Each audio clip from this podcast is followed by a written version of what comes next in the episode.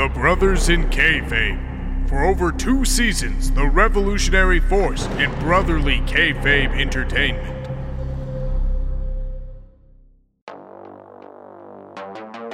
And now, Pro Wrestling and Being a Good Brother present the Brothers in Kayfabe.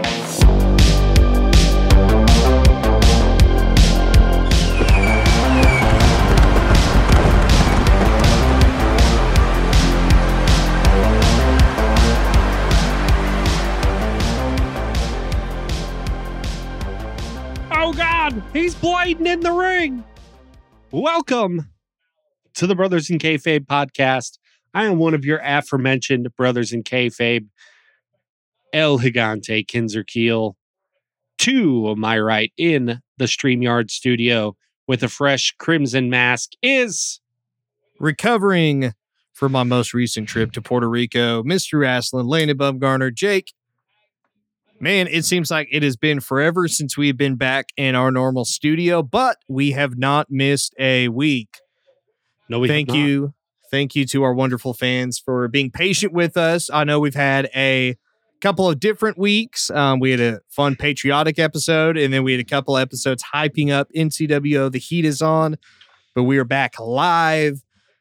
We're going to be back here live straight for the next several weeks. It's going to be great. But man, Jake, how's your week going? It's going well. Uh, uh, it's it could have been better. There was an attack on my life, an attempt made on my life a couple of weeks ago or a week ago. Um, I uh, was walking down the stairs at my apartment, and one of the stairs broke underneath me, and down I went. And um, I would say I'm doing good, but today I'm actually hurting the worst that I've hurt since since then.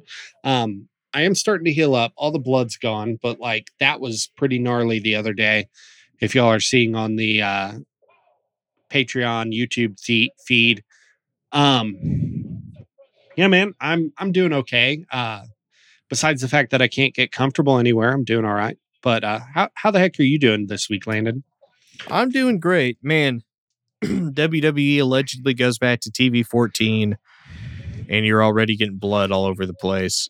I'm doing Absolutely. great. Um, you, my summer has been crazy busy, as you all know, but it has wound down significantly. Um, so it is great being here. It is great um, being alive. I haven't I haven't watched a ton of wrestling. I, I did watch one show in particular this week. Um, we'll go in a little more in depth with that next week. But man, I'm doing good. The world of wrestling is ever changing, but thank goodness I have my classics to remind me of the joyful, simple days when I was just a mark and the magic hadn't been spoiled. Yeah, absolutely. Um it's been a weird week in wrestling. We got to say that. I mean, it's just been we'll touch on some of it briefly uh, you know, after we get some of our uh housekeeping out of the way. Um BIK trading cards are still on sale. $5 for a BIK trading card, double autograph. We've sold a lot of them so far. We've sold quite a few. Get your hands on one. Um, they're not going to be here forever. If we don't sell a whole lot of them in six months, you know, if we don't sell them all, the rest are going to get burned in a in a pile. So we'll see how many uh, end up. But um, it, we also have the uh, Brothers in Kayfabe koozies. One has the regular Brothers in Kayfabe logo. The other one has the Brother PBR logo. Um, a little play on the PBR logo with the Brothers in Kayfabe, but it's kind of weird not hyping up a show right now. We've been hyping up uh, the heat is on uh, at the JI Stipe Center for seems like months, and now it's come and gone. Landon, Yeah. It it's crazy. We were building to it for so long. The first time all three brothers would hit the road together. And it happened. And now we're on the backside of it and we're just waiting out whatever happens next. Um, but surprise, if you are listening to this on Tuesday when it drops, our vlog covering the entire night, and the event is up live on our YouTube channel. So be sure to check that out. Be sure to check out some of the other vlogs on the channel as well. absolutely you know it's uh it is time um we've got uh all kinds of content coming your way this week um we we have not forgot about the pop culture con day 2 episode but uh you know we kind of got caught up we wanted to get the ncwo vlog since we were officially uh partners with them on that show we wanted to get that out so that you know, uh, Mr. Bedford could take a look at it. All the talent up there could share the video that we had posted. Um, can't thank those people up there enough. That was such a an honor to be in that building with those guys, and it was it was fantastic. But um, let's let's talk real quickly about a couple things that have happened this week, and then we're gonna we're gonna talk about NCWO Heat is on. Um, kind of our thoughts a, a week or so removed from that show um, let's build to the bigger news. Or do you want to lead with the bigger news? I say let's lead with this. Ring of Honor is kind of back. You know, back, they've kind of they've kind of been back for a little bit. We are still waiting on, you know, is there going to be a TV deal? Is it going to be streamed online? Is it going to be streamed exclusively on YouTube? All these kind of things. But they came back with Death before Dishonor. It was a it was a it was a pretty decent show. I It's good. I I used my resources to watch it. Um, main event, a- absolutely match of the night. Absolutely. Oh man, it was fantastic. That that was the one match on the card to me that felt like old school Ring of Honor. It embodied that style. There was a. I'm trying to not be nostalgic for old Ring of Honor, um, because there was a lot that was different. Yes. Um, and that's either potentially leading to the new direction of Ring of Honor. That's either just some of the bleed over from AEW, but I'm gonna wait before I judge. Um, just just some interesting uh, creative decisions. Um, but all in all, it was a decent card. Um, I, I'm I'm excited for the next one. I'm excited for weekly TV if they're gonna do that. I would be okay with monthly TV in between pay per views. I, I I feel like we're gonna at least get every other week uh a new episode once they get that going. Um we all knew that it wasn't gonna be the same old Ring of Honor. Uh, we all know there was going to be slight changes. It was going to look crisper and nicer because you've got uh, a bigger company behind it. Um, but there was just some things that felt off about it. I I do admit that, but it was a good show, and I, for them just kind of get it back together, uh, you know, after Supercard of Honor, all of that. I, it's it's cool to see see it back. I mean, especially with the kind of retro logo they're going with, and Mm-hmm. some of the talent there is phenomenal. They started the show off with a Colt Cabana match, so Yeah. I knew that got you hyped. Yeah. Um, it was it was a special moment for me um it, it was very feel good I, I will say this is one of the more cohesive pay-per-views that we've seen this year Yeah. in my opinion now that being said that's not to take away from other pay-per-views that not to say this is pay-per-view of the year that's just to like every match felt like it belonged on that card and it was meant to be on that card instead of like, oh, that felt more like a TV match or oh, that really felt like a pay-per-view match. It was it was a it was a fine card. And I don't mean that in a you know, in a negative sense. It, like it the definition of fine, it was a fine card. even w- even the uh, pre-show matches were Yeah. were really good matches. I mean, um, you know, it's you saw a lot of new faces. You saw a lot of older faces that you know are uh, ROH people. I, it was awesome to see Prince Nani Yeah, we we or Prince Nana, excuse me. we we saw a lot more of him um than I think we were expecting. Um Yeah, so- absolutely. I mean, we saw him like three segments in a row, so, So- that was that was fun. we both agree the main event was the match of the night. FTR wins two to one over the Briscoes, which uh, are there two better tag teams on the planet right now than those two? Not even not even close. We talked about this privately. I think FTR especially and even the Briscoes like they feel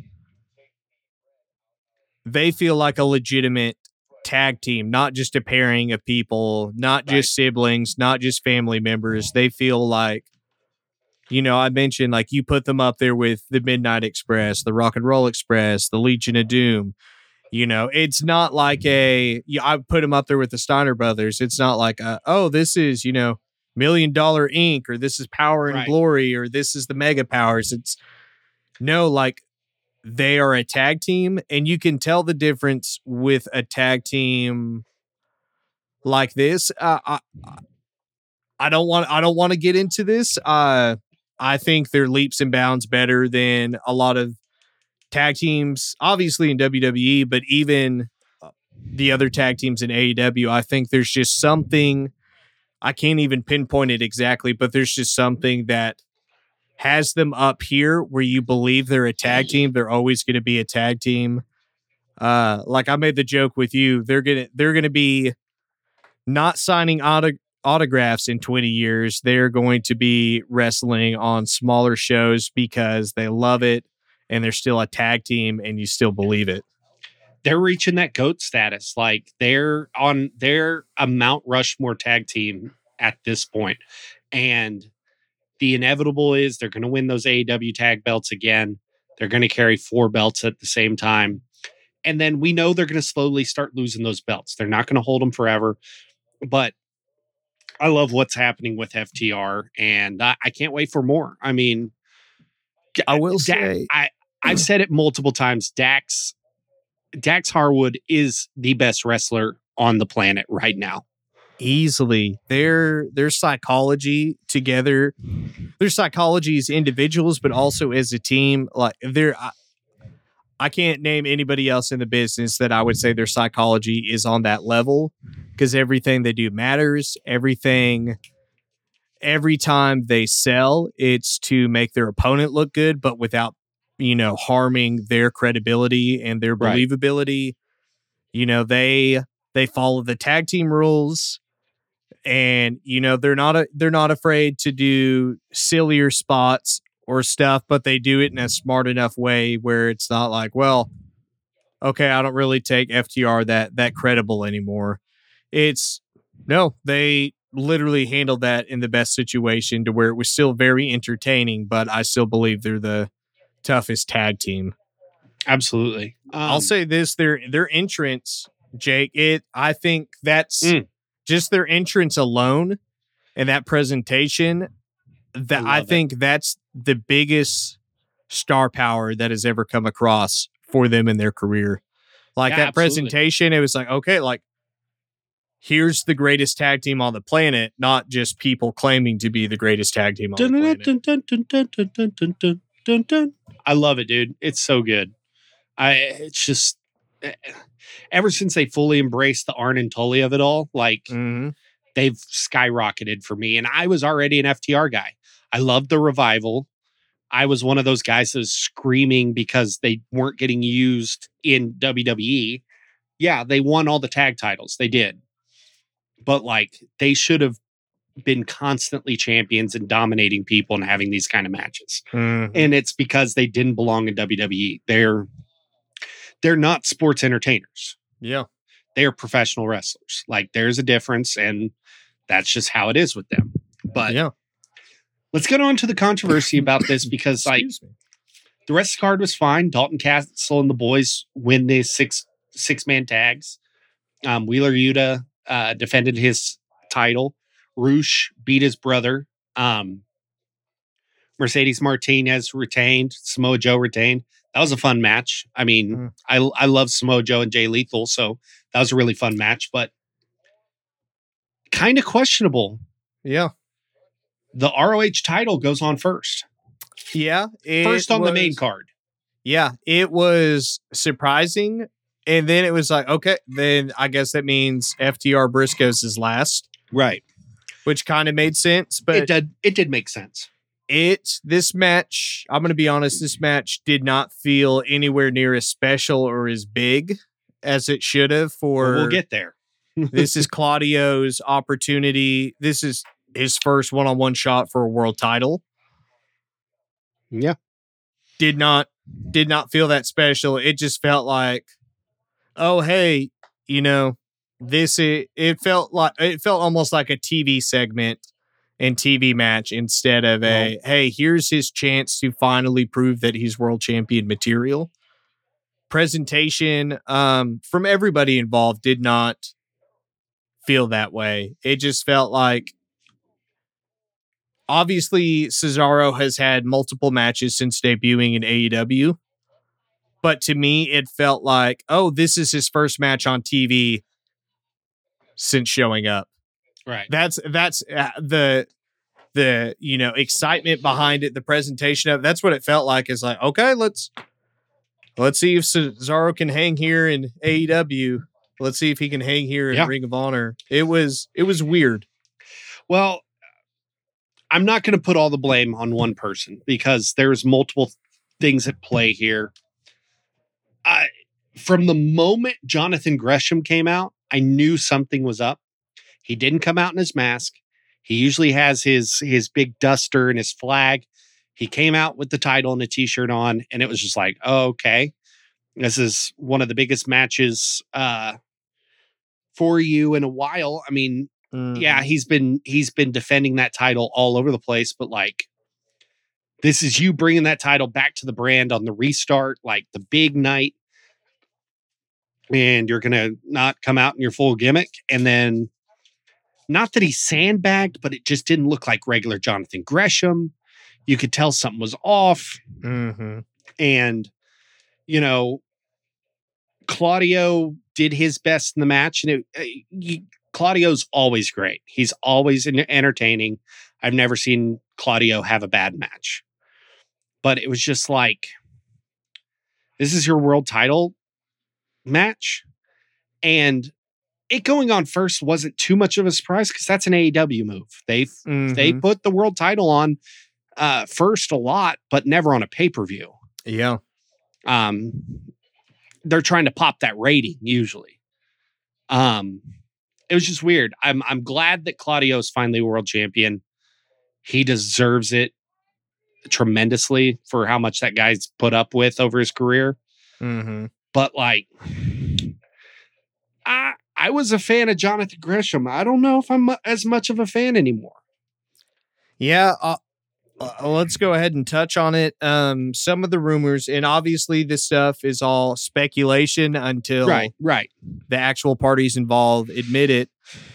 But it seems like there has obviously Jonathan Gresham has been frustrated with creative decisions leading into this match specifically, but also creative decisions in just his role as Ring of Honor World Champion.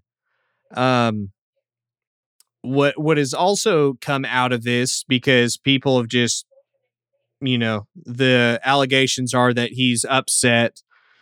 You know he got mad at tony. There is heated exchanges all this. But what's also coming out allegedly keep in mind is that talent relations which is headed up by christopher daniels and guys like qt marshall and some of the other coaches like jerry um, lynn pat buck Pat Buck is there's just no communication. And when there is, it's just very superficial communication. What's interesting about this is this is something you would expect from WWE creative. right And this isn't the first time we've heard of communication issues between talent and talent relations. Um, you know, the most recent stuff uh, were the rumors about Colt Cabana and his situation with the company, but several of mem- several members of the AW roster whose contracts expired and were not extended received no notification of the such. Um, they reached out via email and text to these people and you know they found out by well i haven't heard anything so my contract's up or they found out via the dirt sheet saying hey so and so's officially a free agent because they didn't resign. And it's just it's interesting that AEW would have these problems Right. or have this issue this early on. Well, I think it's I think it's mostly that we have wrestlers running the mm. camp and I think you need more guys like like a Pat Buck, the guys that are not in the ring heading up that area. I I think Tony needs to be a little more hands off on creative and more of the day-to-day running of the business. Um and I think he needs to come up with some people to take care of that because obviously it's not working. There's some miscommunication. But at the same time, it all seems to be from people that up until Jonathan Gresham, we knew weren't happy. Mm-hmm. That's my only problem. And now Jonathan Gresham obviously was not happy. Um, but like perfect example, Joey Janela and Marco Stunt, they weren't on they weren't on TV Yeah. they they weren't working they didn't have anything for them i i don't see a lot of communication going on there anyway. Because uh, what are you going to do is every week are you going to go hey joey we're not using you this week. Like okay uh, if you're if you're wanting that i don't think you're in the right business because like if you're not booked you're not booked. Like Yeah. that's just how it is. So i And it, you know, some of i can see both sides. Yeah, and some of the rumors are Tony was a lot more accessible to the talent. Yeah. You know, during the COVID era when they were in Daily's. Yeah, but they were Uh, all there in a bubble yeah. all week. And since then, he has been a little more removed, which, you know, isn't surprising because he's a lot of responsibility.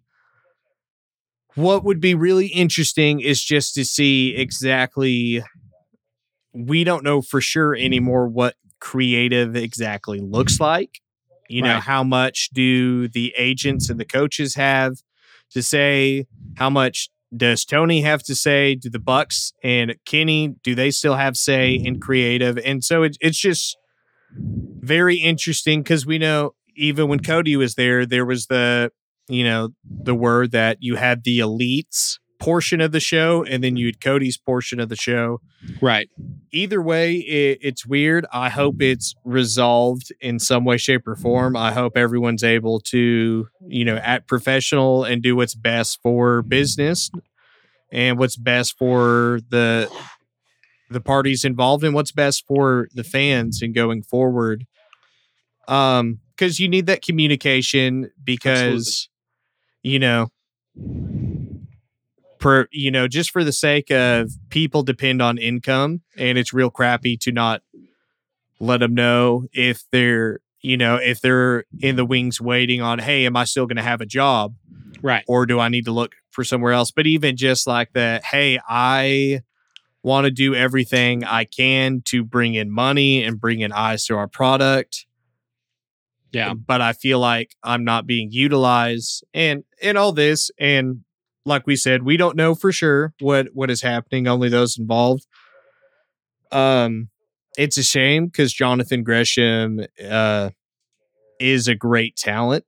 Um he reminds me a lot of um our boy Pack Pac Neville Adrian where he's you know he's a lot smaller than you expect, but he's built his physique and he's built his in ring work to where you really don't notice that. Obviously, there are some times where the height difference is super noticeable, but he wrestles a style where everything he's doing is believable. You know, it's not Right. like a, hey, here's Marco Stunt going toe to toe test of strength with Mark Henry.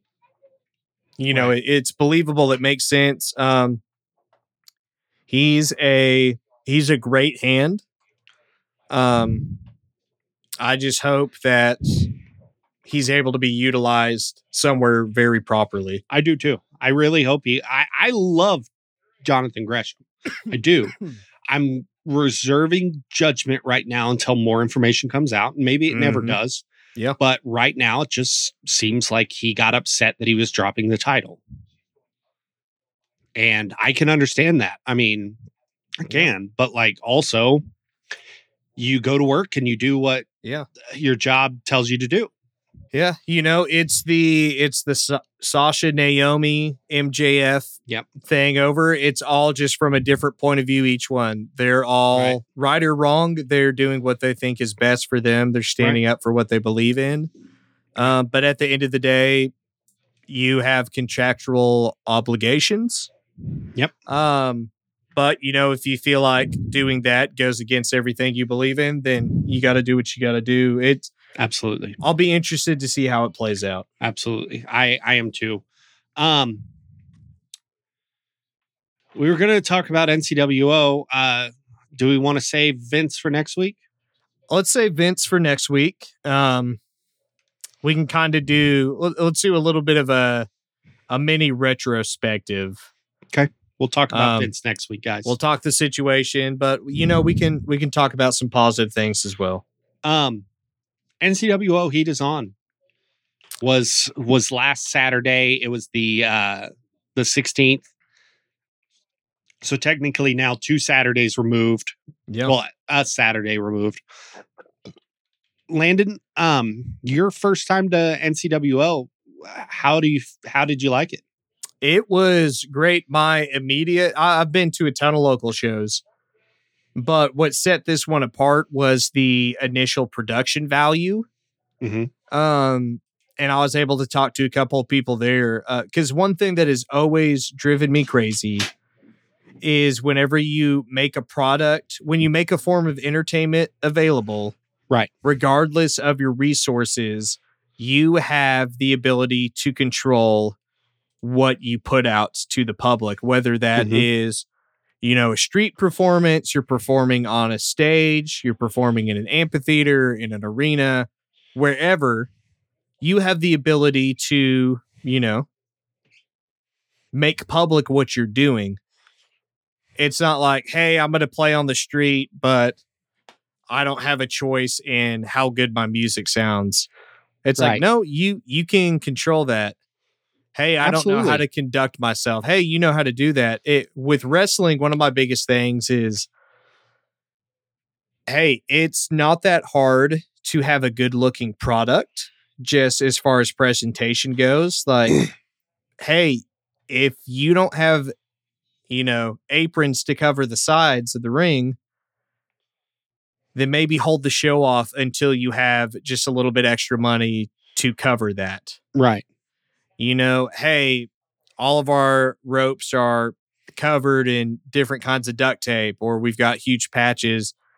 Hey, then maybe just wait a little bit until you can cover that just because it looks more professional.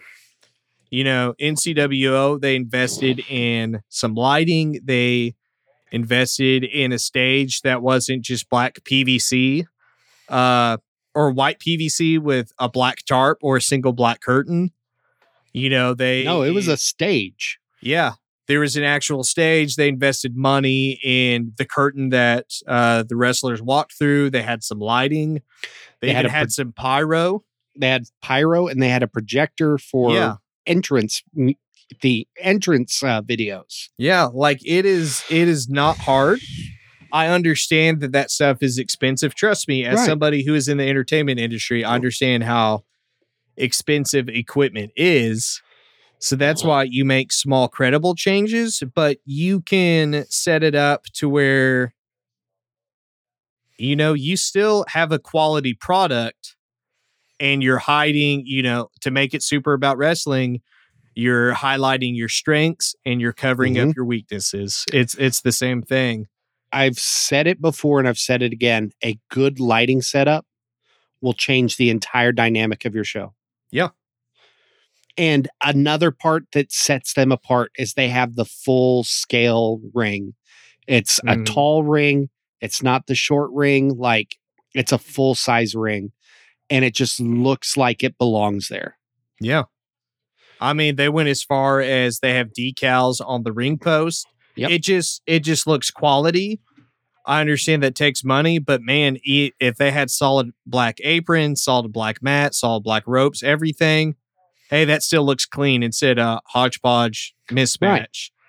Um, and that's not to dog on anybody. Let me be No, clear. absolutely not. it's just one of those things. I say this to clients all the time when I'm talking about video projects or podcast projects. It's like, hey, I know you're super excited to launch this, but is launching it now, is it going to hinder your success? Right. Versus launching it later when you're more prepared, is that going to help you more? And you know, it's it's one of those things. This is something that the owner Richard Bedford, I cannot put him over enough. He has Great, great told me multiple times and he's so transparent. He said every show he buys something new. Every show he invests back in his product, something new to make it that much better.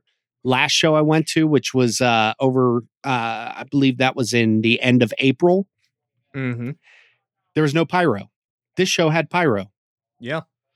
Uh, you know, and they had a, a good concession stand. They had Hey, their- tables. their concession stand took card. I was blown I didn't away. realize that. I would have That- paid card instead of paying cash. Hey, they made six bucks off of me for a couple of water bottles. Right. And it, it's one of those things like that's yes, that's an investment, but that's a worthwhile investment. They have a multi-cam setup for their recording. They have a hard cam and they have a roaming cam.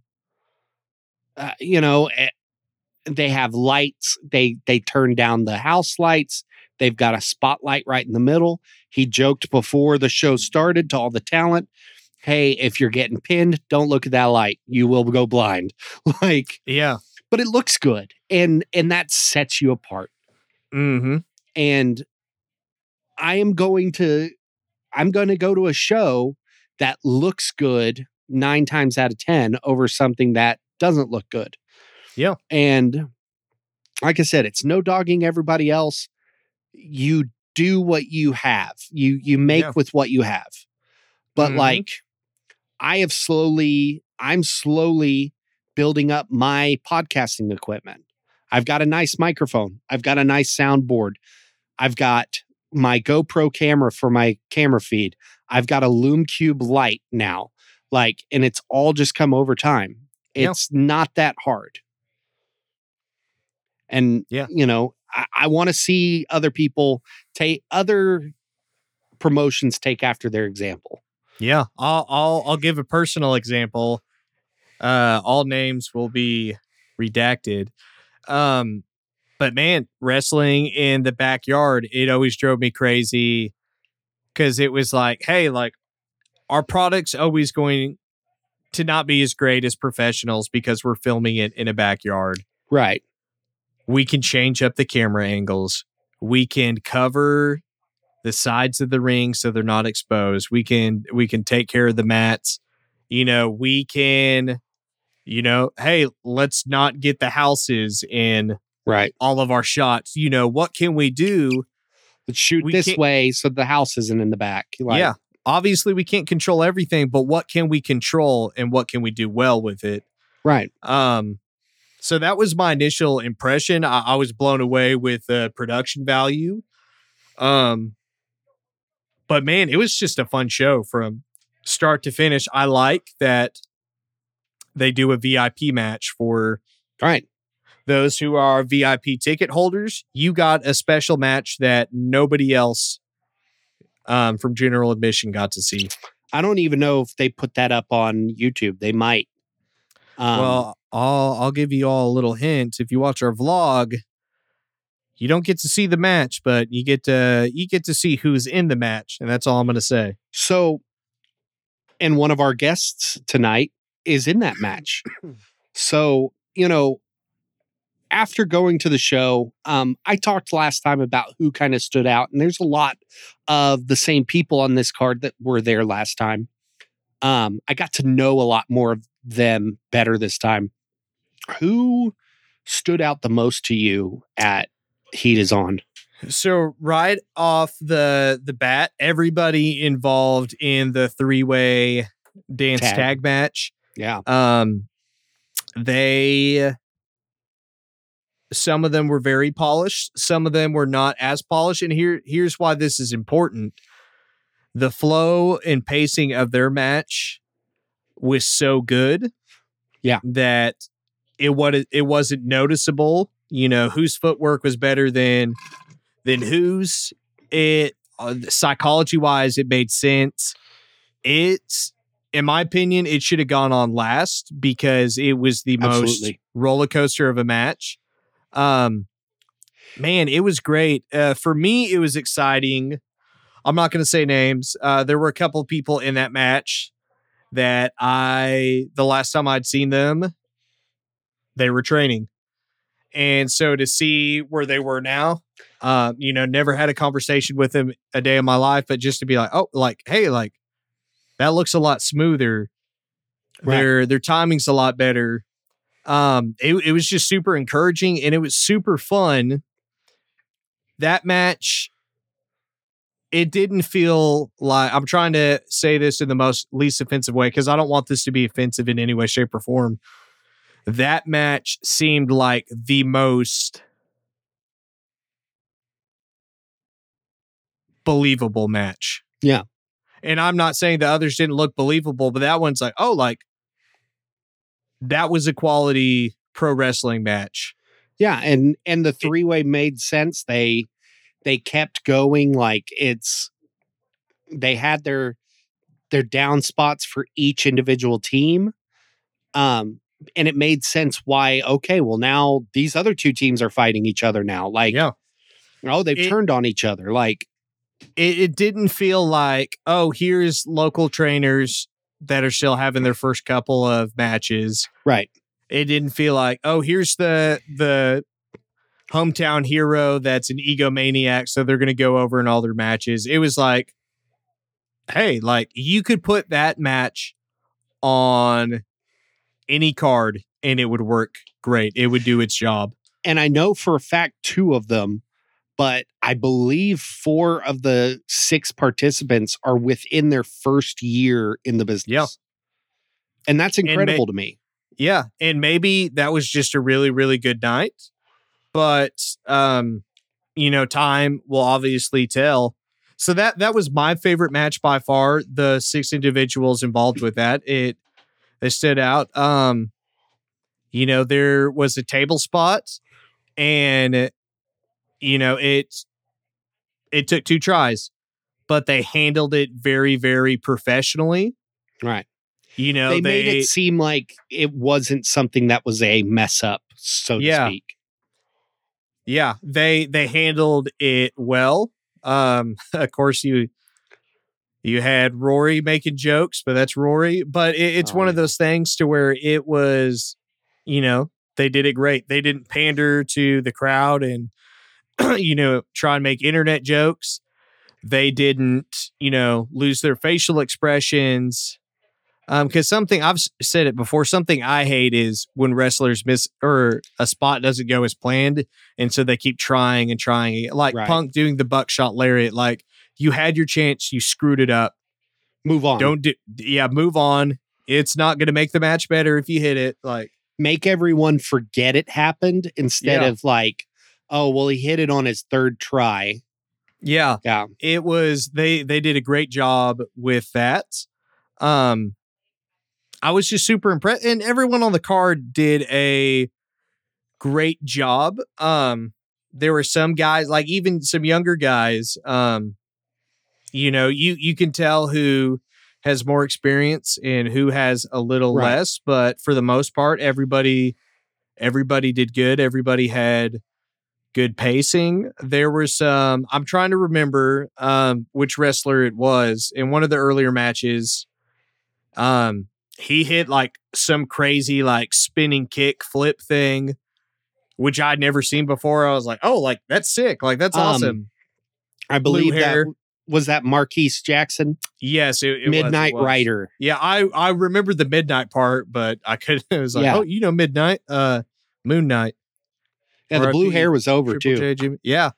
Um, but I mean, even some of the later matches, you know, Evelyn Carter did great. Mark out Rory. She did an incredible job um talking trash. Um, like even at her her merch table talking trash to kids, and I loved it. Um, it made that's why I didn't spend money on her because she's talking trash. Um, but man, like Johnny Cove doing great as always. Um, Clayton doing great. Um, even you know we got to we got to see the world champion in action, kinda. Uh, you know it's despicable that he took advantage of Luke like that. Um, Yeah. You know, after Luke had gone through that time limit draw of a tag team match. And then, I mean, even that rookie guy, what was what was his name? Fox. Fox, yeah, Fox did from a- the you know, Netherlands, came all the way from from, the Netherlands, like to you know, McAlester, Oklahoma. yeah, making his NCWO debut, and he did a great job uh, against Alpharot. But Alpharot did what he did, and it was, it was that was that was the most disappointing part of the show for me. Was just like there's professionalism, and then there's unprofessionalism, Right, and and the Farats- was unprofessional. um, nobody in that. Bi- I didn't like what they did to Richard Bedford, but I mean, I I don't blame them for what they did. You know, I'll say this: the I don't know heavyweight any- champ is not on the card. Do, what? Yeah. It just because his bag got lost, you know. But here, here's the thing: I don't know too many people buying tickets to see the Farad Dynasty, um, and it's despicable. I'll, I'll tell you this: I didn't hear a single person cheering for the Farad Dynasty, but I heard a lot of two feathers chants, and so I, I hope Richard's doing better. Um, you know, Jake, you did a great job on commentary. It was very uh Rory and I were very proud to to watch you and see you in that element. And we just talked about, you know, it, it was cool to see you step into that because racing has prepared you for this. And now you're getting to there, you slimy, slimy, slimy person. Here I am trying to be genuinely nice and well, I, w- I will say this, you know, uh, it's unfortunate what happened to uh, Mike Andrews, my broadcast partner. Um, but you know, in the future, maybe he doesn't run his mouth to the wrestlers.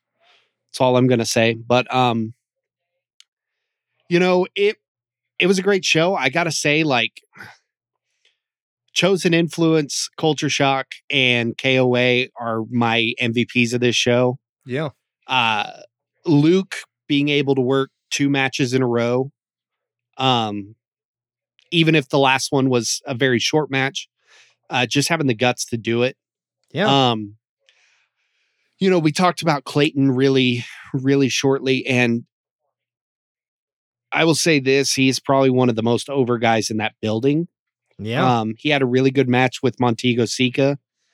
Uh, Clayton is one of those guys that every time I see him, he just gets better.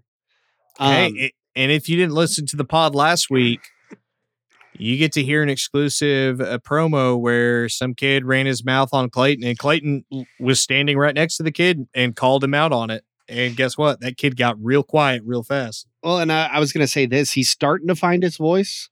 I know that's kind of been like uh, his his big issues. He's just he hasn't been able to find his voice uh, until recently, and you know he started uh, he started hunting people and started hunting trophies, and I think he's just kind of he's coming to his own, and I think he's just he's that close. He's that close right there Mm-hmm. uh, Johnny Cove too. They're both just right there, and they're they're gonna make it. They're gonna they're gonna they're gonna do big things. I think a lot of people on this card we're gonna be talking about doing doing bigger things. Yeah. You know, Kane Carter in the tag match is in his first year of professional wrestling and has already wrestled on AEW Dark. Yeah. Like- which is insane. Like he's a rookie in the business on AEW. Like that doesn't happen. The only No. people that that happens to are people that WWE hires or AEW hires specifically to train in their style. Mm-hmm. It only happens to a Bron Breakker or a or a Jade Cargill type. Yeah. And so uh hats off to those guys. Devion Black is quickly becoming one of my favorite wrestlers. Um he's also he's also a Kinzer guy. Um just throwing that out there, but uh yeah, there's there's a lot of people, you know, finding their finding their voice out there and I think Richard Bedford is uh, a really good guy to learn from. Um, he knows the business very well.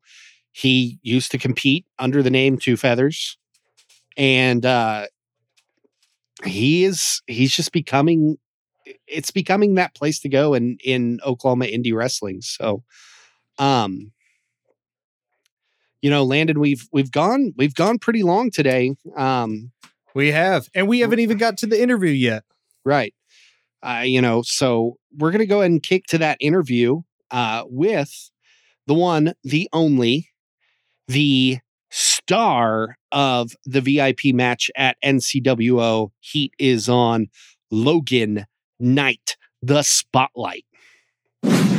We are here sitting down for the Brothers in Kayfabe interview of the week. And we're sitting with the one, the only, the spotlight, Logan Knight. Logan, how are you doing tonight? super duper hot. It is a very hot, hot, hot, hot weekend in Oklahoma once again. Yeah, I had to do some moving today. Did not enjoy it. bro, I would not be able to move in this in this temperatures. It's 103 for people that Yeah. aren't in Oklahoma right now Regularly, like every day. every day. So uh yeah, man, uh I we're we're bringing you on to do your uh, first interview with us. We got to share a merch table the other night. Um is so you're just surviving over there right now. You're just trying not to be super hot.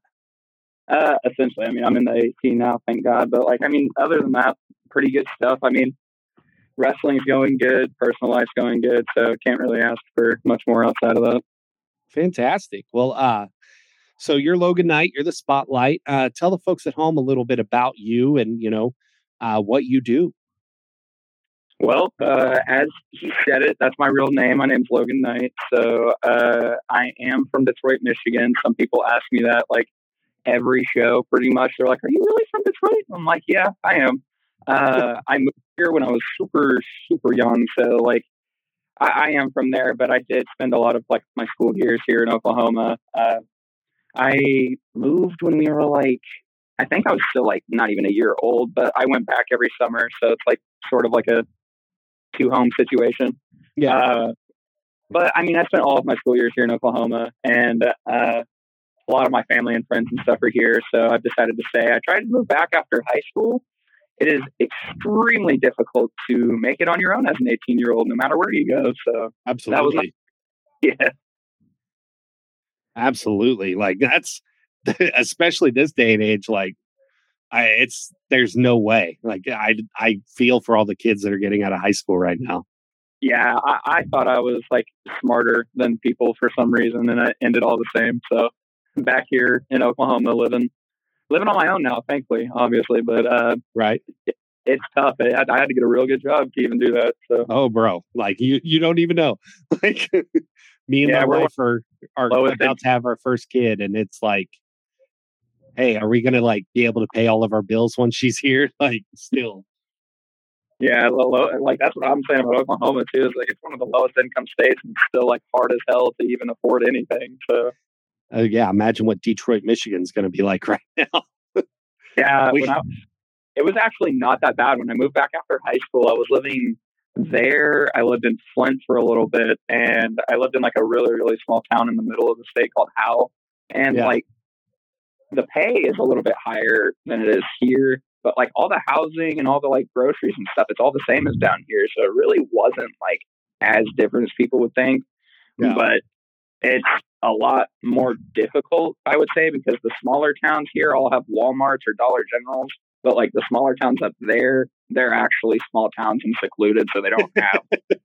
the, like it's one of those things where it's like those towns have to drive to another town just to get their groceries. Oh my gosh. It- It's that kind of small town up there. But like even when I was living in Flint, I was like it really wasn't that terrible. Like we had clean water and everything, and Detroit, like all the stuff people say about Detroit, I like to argue all the time about it. I think Detroit's an extremely beautiful city because uh, I'm from there, duh. And it's just like some, some of the parts, like in the city, when the whole like crack cocaine incident happened in the 80s and 90s, like it, and plus our mayor was stupid. So Yeah. there's a lot of there's a lot of rundown places in Detroit, but there's also a lot of gorgeous places, just like any other city. So Absolutely. I mean, you can say that about Oklahoma City. You can say Oh, that. yeah, I love Oklahoma City. Like Bricktown is beautiful. I love I love being in Bricktown. Tulsa's beautiful as well. Like you just got to find small niches that you like about each city. Right. So you're you're a professional wrestler here in Oklahoma. Uh, how long have you been wrestling? This is my third year as like a licensed professional. I started training when I came back from Michigan. Uh, I started going to college and stuff at UCO. So I was about 19, and me and my buddy saw a flyer for Mid South Wrestling in Oklahoma City. Absolutely. And, and we decided to go. And after the show ended, I got asked if I wanted to like start training there. And so I did pay for a couple of months of training that I did not get, uh, which, is fine. Uh, the the dude we all we hashed it out. He's a great dude. He's not really with us anymore, but um, it is what it is. Uh, I had I, I was supposed to be trained by Drake Gallows, and that didn't end up going that way. Um, so I went and got trained up in Bristow. So I had to drive an hour and a half, oh like my gosh. week to go get trained, uh, which sucked. And that's where I met Derek, who's one of my best friends. Derek James, he's a wrestler in the state. Uh, he's like my tag team partner too. He uh, Yeah. really close stuff. Like it's not just like we're a tag team for the sake of being a tag team. Like I Right. consider him brother of mine. He's really got a good head on his shoulders as far as wrestling and stuff. But he was there when I started training, so me and him have been training partners since day one. I would say like six or seven months after that, though, I kind of realized that an hour and a half, two or three times a week, there and back, was not good on a 19 year old's pocket. Absolutely not. No, so I started uh train like I started getting more of like my training on like a on like a show to show basis. I would like I would get one on one time on weekends and some weekdays and stuff with Drake Gallows and like Father Padge after that. So I would I'd probably credit to them to helping me get my head out of my ass and get me wrestling. Me me and you had a very similar path out of college and and such like my plan was to go be a professional wrestler and then my senior year of college football i tore my mcl and it was like uh bro you literally keep on uh taking bumps and you know getting hit and everything you're just gonna have to have knee replacements so didn't go Mhm. through with it but um yeah, man, it's that's that's awesome. So you've been at it three years now. Um, Yeah, I got hurt a little bit when I started uh, on, on Oklafan. If you check that uh, information website that Burnham runs runs here in the state, uh, it says I started June 29th of 2019, and I did. I was in a rumble for UWE in Tahlequah, and Yeah. then I three on one squash with some 50 year old biker dude a month later. So I cannot count either of those things as ever actually existing Yeah. because right after that match, I had actually, uh, in an unrelated incident, I'm a huge fan of basketball. So I was playing basketball and rolled my ankle. And uh, the doctor told me it was like the most severe you can roll an ankle before actually like tearing it. And he was like, if you just get the surgery, it's going to end up being faster and like better for you in the long run right. So I get surgery and I didn't get to come back until like March of 2020. So that's essentially like I kind of add the lost time up together and I'm in my third year right now. Yeah. So I, uh, yeah. you- So I'm seeing. I, I just pulled that up because if anybody knows Chris Burnham, it's like he's a wealth of information. Like the amount of information that guy's got in his head. So his his site's pretty great. Yeah. So I pulled that up. Yeah, uh, he graduated from Edmond North High School.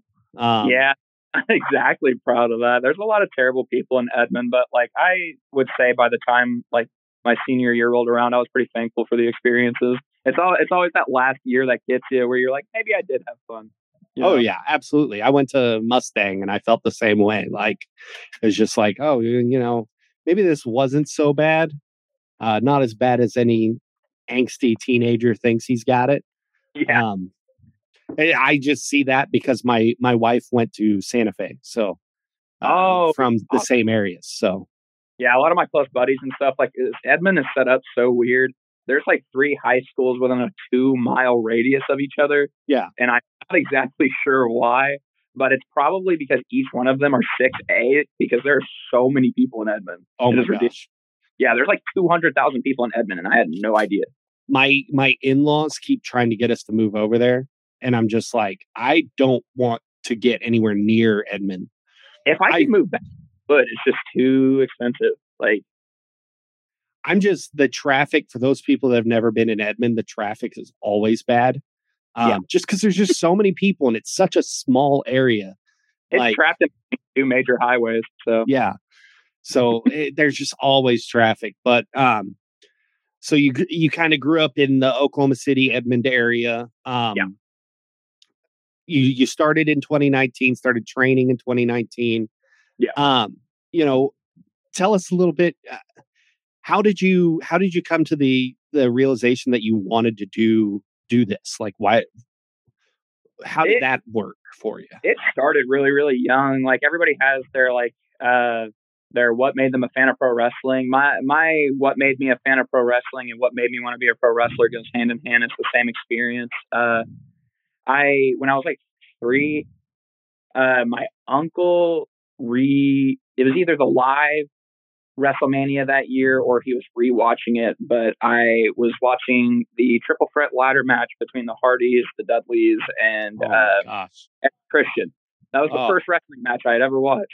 And it like as a three or four year old, you think I'd be just like not caring or like running around Right. screaming. Running around and screaming, but I was running around and screaming because what I was seeing on the TV because it was really, really cool.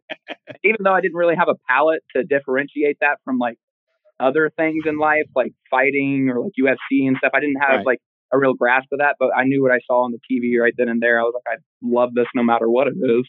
Right. And so I, I would credit that as like being when I wanted to be a pro wrestler because I deep down I always always wanted to be a professional wrestler even though I've done a million things already to try and figure out who I am. It's just it's one of those things that like when you're growing up in my head at least it's one of those things that make you go like oh it's like wanting to be an astronaut. There's like no way that's going to happen. Like it's just one of those like one in a million type things and I found out it's actually not one of those one in a million things but I didn't find that out until I was 19 in college. So like it took me a little bit to figure out about the indies and like training schools and stuff like that because when I was growing up, I used to always search like pro wrestling training schools online and it nothing ever popped up. And come to find out it's because Oklahoma is very word of mouth, apparently. Not anymore, but back in the times when I was searching, it was very word of mouth. Absolutely. I mean, like I grew up. Long story short, I grew up not being able to watch pro ref- professional wrestling because my family, like, it just wasn't something that interested anyone. So uh, we didn't watch it, and um, so I had no idea that local wrestling even existed until I was in college. Like I always just thought it was oh, it's WCW and WWF for a while. Yep. Now it's TNA and. WWE. And- yeah, I grew up like in the uh, like 2010s. Like that was when my like formative years were happening. So like Impact and TNA and like ROH were like devastatingly life changing to me. It was such Oh my good. gosh.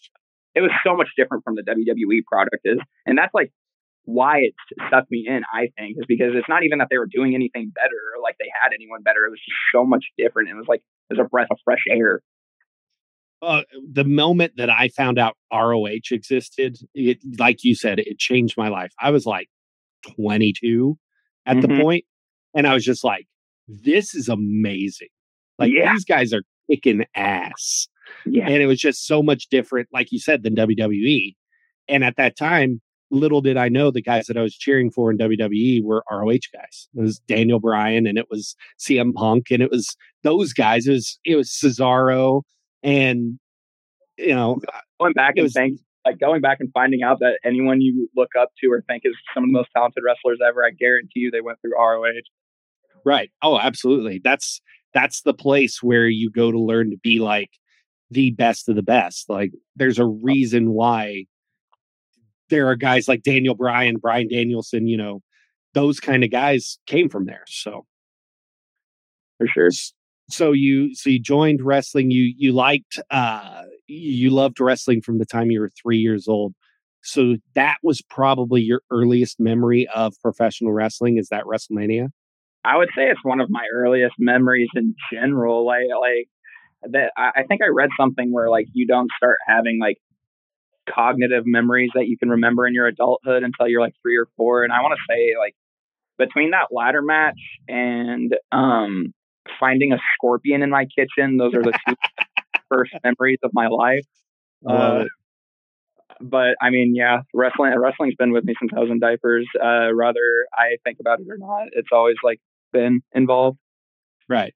That that's fantastic. I love that. Like the scorpion thing. That's that's great. Um, so you you've loved wrestling your whole life. This is the this is the million dollar question for wrestling fans. Yeah. Who's your favorite wrestler? I love answering this because it's always like weird. It, it, it's people that I definitely look up to, and it's always strange when I mention them together because like two are kind of similar, and the third guy is like way out there. But uh, Ric Flair is my all-time favorite wrestler. Okay. Uh, just has to be. He's uh, per- personal life aside, one of the most amazing wrestlers like of Absolutely. all time. Uh, the Miz is my other favorite wrestler. He's probably like my favorite wrestler that I grew up on the most. Um, Okay. I always get weird. I respect that. I always get weird looks for that, but it's like his character work and his mic work are through the roof of like anybody else in his generation besides maybe Bray Wyatt. Like he he plays his role to a T, and I really really like that. And he's always he's always the guy that the WWE goes to when they need somebody. Absolutely. Like, He's one of those guys, and like his 2017 uh, Intercontinental title run really like cemented my answer for me because it was one of the most legendary Intercontinental title runs of all time. Yeah. He he was really in his back too, and like people think he's not a like up there wrestler, but he's like really good at wrestling. I, I like really good. A- a- like he he can put on a great match. Like his match with Shane McMahon at WrestleMania was incredible. you don't you don't stay where you are like that without having good knowledge in the ring and Mhm. obviously his character work is off the charts like the reason the reason i looked at you that way is that is the first time i've ever had someone go yeah my favorite wrestler is the miz like Oh yeah, it's just it's not something you hear uh, like and, and I always get that look. Like uh, I had a buddy in the locker room. I think it was New Year's. Uh, he asked me like who my favorite wrestlers were, and when I said the Miz, like everyone around me started laughing, and I was like, "Do y'all uh, like?"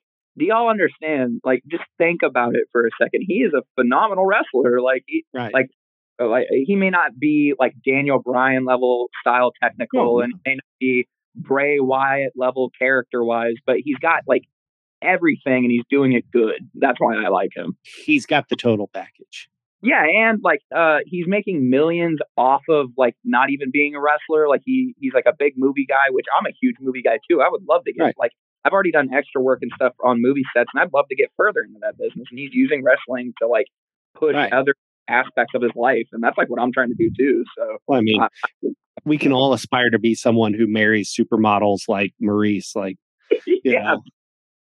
Uh, I would say the like third and like it's all tied. And this guy came off the Indies and ROH, and that's why I have to put him in there because it's like a different come up. It's like he made a name for himself different from these two guys, and it's Eddie Kingston.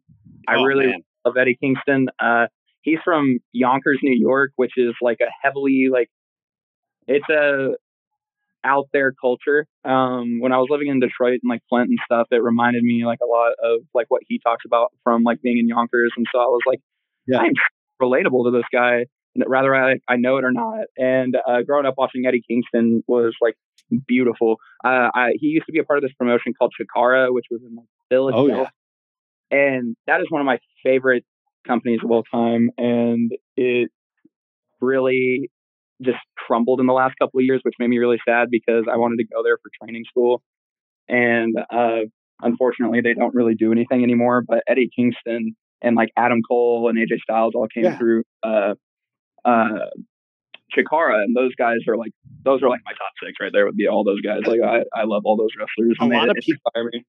a lot of people don't realize how many people came from Chikara. Like uh, Orange Cassidy came from Chikara. Like he was he was under a mask there.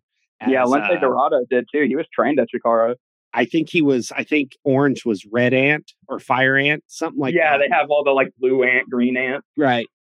But you know, Chikara is such an underrated promotion. I and it's another one of those kind of like who's who of indie guys were there. Um. So so that you know, that's a really diverse list because you got like three very different kind of wrestlers on that list. Um, I love that it was, uh, you know, obviously Ric Flair is like a goat status wrestler, uh, Oh. someone you have to separate the art from the lifestyle a little bit. But um, That's what I try to do. Like anytime someone asks me about my gimmick, I'm like, imagine if I was like the Young Bucks and Ric Flair met, but they weren't terrible people.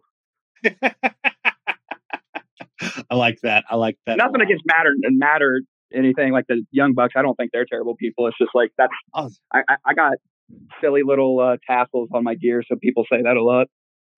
They- they're they're good Christian boys, you know.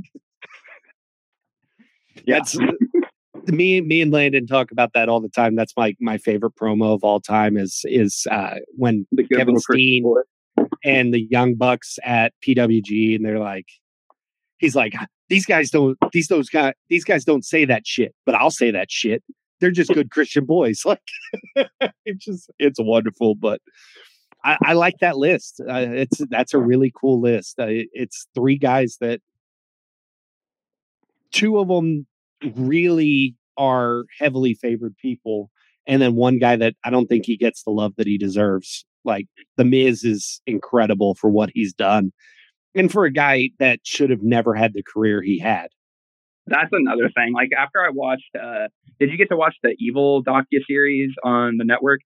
I did, but I didn't get to see his. I need to watch It's, his. like, All of them are so good, but his like nearly brought like tears to my eyes because I was like, this dude just wants the same things that I do. So it's like really crazy to see the comparison. Like I always, like I have pictures from going to live events where I'm where I'm all um, hello, I'm awesome shirt like that. Like I'm decked out in Miz gear. Like I like I like I always had to think about it because I, like before I really really thought about my favorite wrestlers, where I always threw out bum answers like Jeff Hardy or Shawn Michaels and stuff like that, which aren't bum answers Right. technically. Like the phenomenal wrestlers. Like I, I really like if someone put me on the spot, nine times out of ten, I'll probably say one of those two too. Right. But when I really like sat down and thought about it a year or two ago, and like it was also when I was trying to figure out the style and trajectory I was like shooting for, and I was like, oh my god, my favorite wrestler is the Miz. Like I didn't even think about. it. Holy shit! Like I already do a lot of things that he does and thinks about things similarly. Like I, I can just respect somebody that wants to uplift every part of their life through their love for wrestling, as well as like do it with others too. Like Miz may seem like a bad guy, but I know Ah, for he seems like a pretty decent guy. but that yeah like i always that's another thing about wrestling is like i don't like to put myself under one category like i think i'm a pretty like technical and character work styled wrestler but i like to incorporate like little splashes of everything that's why i watch everything like i i, I like luchador stuff I, I like technical stuff i like ladies wrestling i like hardcore stuff like they're like i, would like never that. do death matches those scare the hell out of me but uh like I like everything, and I try to incorporate like dashes of everything in my stuff. well, it's like you know, I, we all have a, a list this long of of favorite wrestlers. I mean, it all depends on the day. Uh, you know, mine uh, mine starts with the guy that got me into wrestling, which was Stone Cold Steve Austin. I remember seeing him on TV and just wanting to know more about who this guy was. And then uh Macho Man Randy Savage became one of my favorites growing up. Uh just be just going back and watching old stuff. But Right. uh the guy that we all have that guy that like people don't say that often. And my my guy is Dr. Death Steve Williams Okay, yeah, because like the dude was just an ass kicker. Like he's just old school, gonna come whoop your ass and then leave. And that's why I like Terry Funk so much. He's another one of Oh, those man. guys. oh yeah, and Terry Funk, dude. If if you build your career after how Terry Funk did, like you're doing really good. Like, Oh yeah, nowadays he would have been the most over wrestler on the planet. Like, oh my gosh, because he's willing to do anything. hmm the the the way he would have like handled the deathmatch crowd nowadays would have been nuts. Oh, he would have been on the same level as Nick Gage, for sure. Oh, he would. Yeah, he would have been way past him. I'm like, uh, I think I talked to you about it at NCWO. Uh, the the match he had with Shane Douglas at ECW, where he like oh yeah, like forearm down and just taped Yeah. it up kept going, I was like, all right, bro. Like, I was like, I'm pretty sure I'd pass out and freak out, but one of our one of our old co-hosts, uh, Jimmy Jam Jackson, as we call him, Triple J. Uh, he his favorite wrestler is Terry Funk, like all time favorite wrestler. Went to Japan and found all this like Terry Funk stuff. Found Terry Funk's solo album on V8 or on a cassette tape and brought it home. I was like, dude, this is you're ridiculous with the Terry Funk stuff. Like, that's absolutely gold mine though. Just going Yeah. to like a different country and finding like a bunch of Terry Oh, Funk. yeah. Awesome. That was I- I that was I his I honeymoon. Stuff was there for a reason though. He did that tour with Mick Foley in Japan. Yeah, that was his honeymoon. As he, him and his wife went to uh went to Japan and was able to like video game hunt and go look at wrestling stuff. And they even went to an All Japan show and Ooh, like yeah at Korakuen Hall. Like that's amazing. and I was like, that's like one of the number one places I want to go. Like not not even as a wrestler, just like see a show in general. Oh yeah. I told him I was like, bro, you were literally on hallowed ground, like holy ground for wrestlers. He's like, I know. And it, at that time, he was just becoming a wrestling fan. Like, Oh wow, Yeah. I was like, that's you got something a lot of us baptism like by fire. for. yeah, like i- it's insane. But um, so getting back a little bit back on track. So you, what would everyone has like that moment, that moment that they uh, either at a live show that they rem- they'll remember forever. Like no matter what, it makes the hair on your arm stand up and like. What what would be a moment like that for you? Has there ever been a moment that just electrified you that much that you'll always think about in that way? It's not even like necessarily a moment at uh, like it was a moment at a show, but it wasn't a part of the show. So I went to I can't remember if it was Raw or SmackDown back in like 2013 maybe. Um, mom had took me to the show, and this is when the Shield was like peak. This was like some of their best stuff they were doing, and uh, they were doing their little walking down the walking down the fans entrance, and I didn't know the Shield was coming out next, so I I went uh, up the stairs because I was going to go to the little boy's room, go take a little pee, and I went to the urinal and I was peeing, and some dude walked up next to me and he started peeing, and I look over and I go, as a 13 year old, I go, holy fucking shit, you're Roman Reigns, and he looked down, he looks he looks over at me and he's like, holy fucking shit, I'm Roman Reigns. And so That's uh, amazing. walk all the way to the, the sinks and I'm washing my hands and I'm looking at him. I'm like, oh my God, what is going on right now? And then he washes his hands and I like walk out and I like, I didn't want to wait, but I did because I was 13 and I would come out and I think he was wrestling Rhodes Scholars, maybe Rhodes at least. Oh man. And I just, I just stuck the hand out. I was like, take his ass.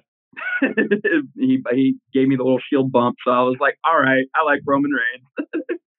Me and you have a moment like that with Shield members. That's pretty cool. Uh, Yeah. a year ago, uh, a year ago, a couple days ago, actually, uh, we went to Fighter Fest in Dallas. Oh, awesome. and um we got floor seats it was like we got this really great deal it's like $30 for floor seats a piece and so we, me and my wife went and um little did we know we were on the path of moxley's entrance Oh, nice. so like it wasn't like that where like I'm standing here next to Jon Moxley while he's peeing. Like it didn't get like an, an actual moment like that, but like I got a selfie with him, like and was like part of his entrance right there. And that night we had just uh, a little bit before that, me and my wife had talked started talking about having kids and you know wanting to start trying to have a kid. And that night we went home and we're like, Moxley would be a really good name for a kid. Yeah.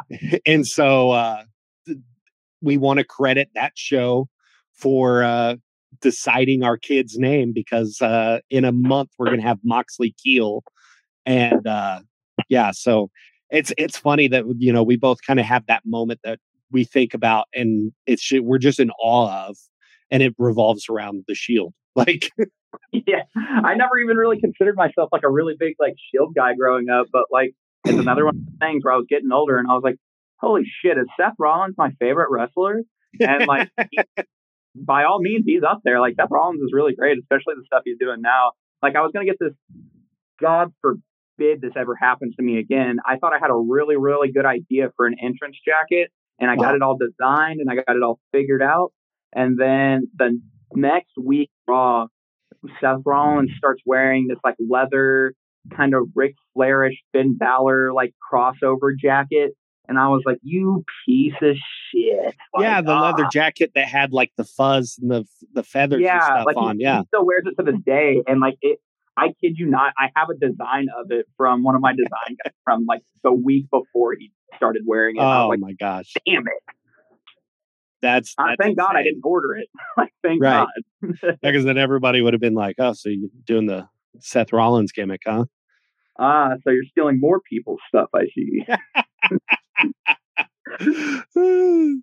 so, so uh, you're fresh off of a match. You you worked last night. Uh, yeah. Tell the folks a little bit about uh, the UWO show last night. Dude, I, was actually really impressed with that UWO show because that show was supposed to be in Tulsa and got rescheduled. Oh, like five days removed from the show. Yeah. And uh, thankfully, our home venue for Empire and UWO here in Oklahoma, they let us uh, get a booking with them like that quick. So it was like we were really thankful for that. Um, but like we had one of our best attended UWO shows like ever, just off the drop wow. of like just off the drop of a venue change, like like two hours away, different city, everything. And I was like, wow, awesome.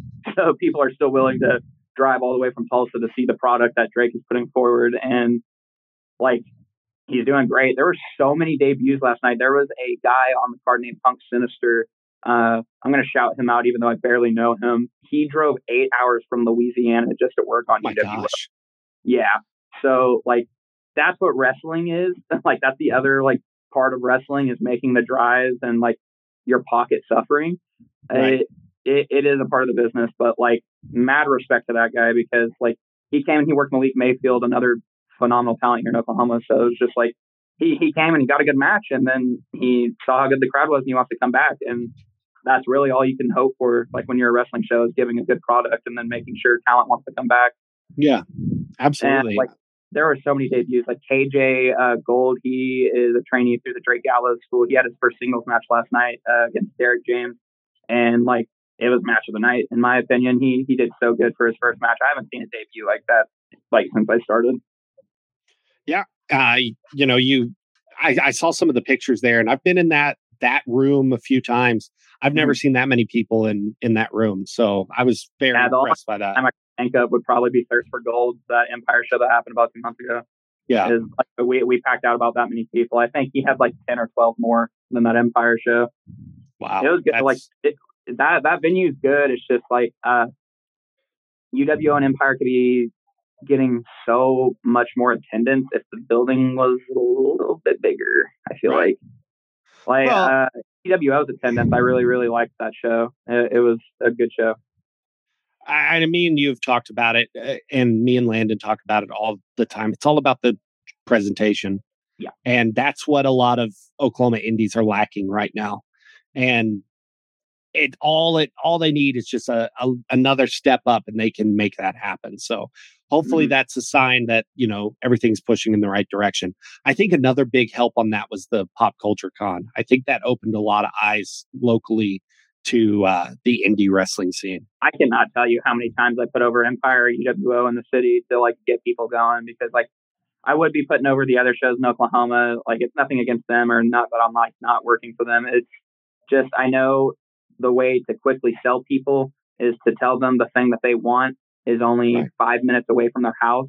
Right. So I was putting over UWO and Empire. And like even in the middle of my match, like when I was leaving after my match with Tristan Thorn and like people were giving me my uh, "you're a loser, but good job" high fives on the way out. I was telling them about the show. I was like, "Hey, if you like that match, come come next week, and we got more matches like right. that kind of stuff." Uh, like it is all about presentation. I really do feel like it is, and I think all of Oklahoma wrestling in a whole is only going forward. Uh, a lot of people felt like a couple of years ago it was plateauing or getting stale, but I think that in the last two years, the influx of not only like young talent, but like also female wrestlers at the same time has Mhm. done so much good for the local scene here. And like, it's also starting to get to the point where we're so far past, co- like, we're not past COVID, it's still existing. Like, we're so far Right. past everything being shut down that people are ready to spend money again and ready to get on with their lives. So, Absolutely. a lot of like a lot of business partners are coming in and like wanting to get sponsorships and like wanting to put money into these wrestling products because they see something that is good for the city. Yeah, absolutely. Um, you know, it's me and Landon talked about it a lot, and you can hear it in the in the back issues and everything. But there was a time where it was like, uh, bro, Oklahoma wrestling's kind of dead. Like, you go to a show, there's 15 people, 20 people there, and it was just like, you know, it was it was the same people that I'd seen for 10 years at this point since I'd moved home and it was just like bro I'm just I'm tired of some of this like Right. and and that's a big thing in wr- wrestling is is yes you got to have those marketable like not to use a pun but spotlight talents um but also you have to have an influx of new talent and you got to have good new talent But yeah, and that's the problem with the indies. You can't have the same dudes doing the same thing for like five, six, seven years, like the WWE or Impact gets away with, because Right. uh, we're not contracted at all or like Right. obligated in any sort of way to like be there for those companies unless we're holding like their belts.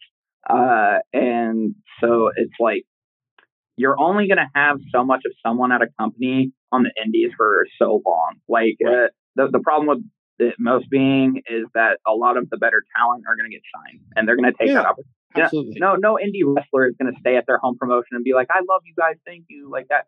Like I'm never going to leave you. Like it sucks, and I know one day I'm going to have to leave, like UWO and Empire. Hopefully, um, like not not anything against them. Like I hope I get signed, but like when that day comes, it is what it is, and they're gonna they're gonna Yeah. understand. And then they're just going to have to bring in the new talent.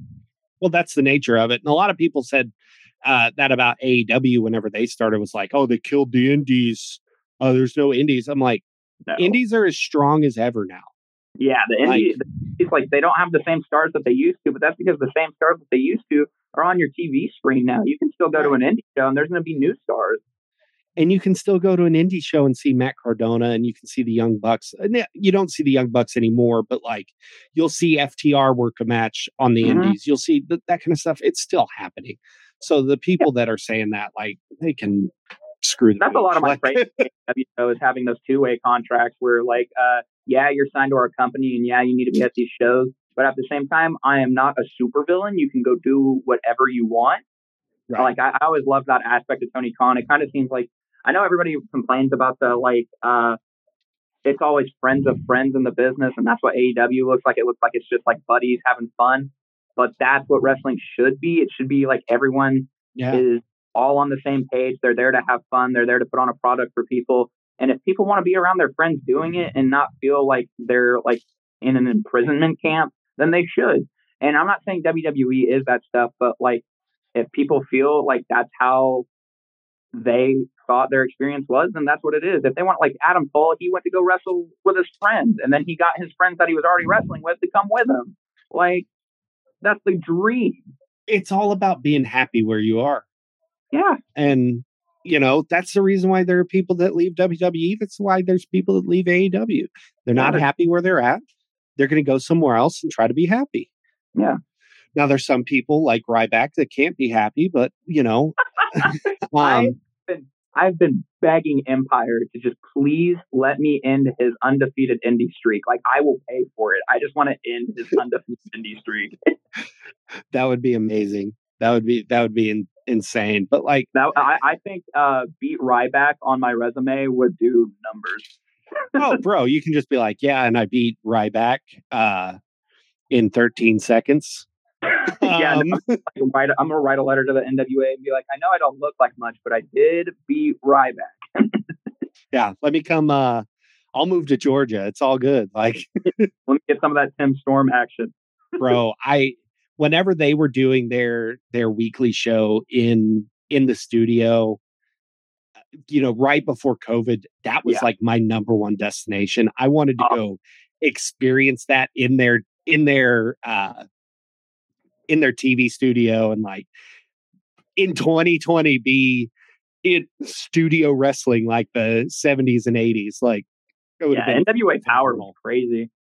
it was so good and then covid happened and kind of killed it for a little while and it's starting to come back but uh i want to i do want to say um i did call that matt cardona was going to win the nwa title uh Yeah. that was said on this podcast i did say that you know he's the perfect heel for that kind of place Oh yeah. is because he's everything nwa isn't and that's what it should be like but yeah dude like the indie scene is thriving and i think oklahoma's really taking advantage of that ou and texas are really hot right now did i say ou in texas oklahoma and texas Gotcha.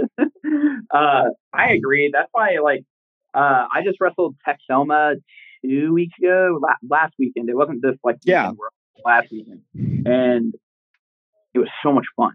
It was amazing. Uh, the crowd there is pretty dedicated. Like, it was my first time there, and I had absolutely no problem getting like beat, and it was great because they already have established people there that are like right there for that reason.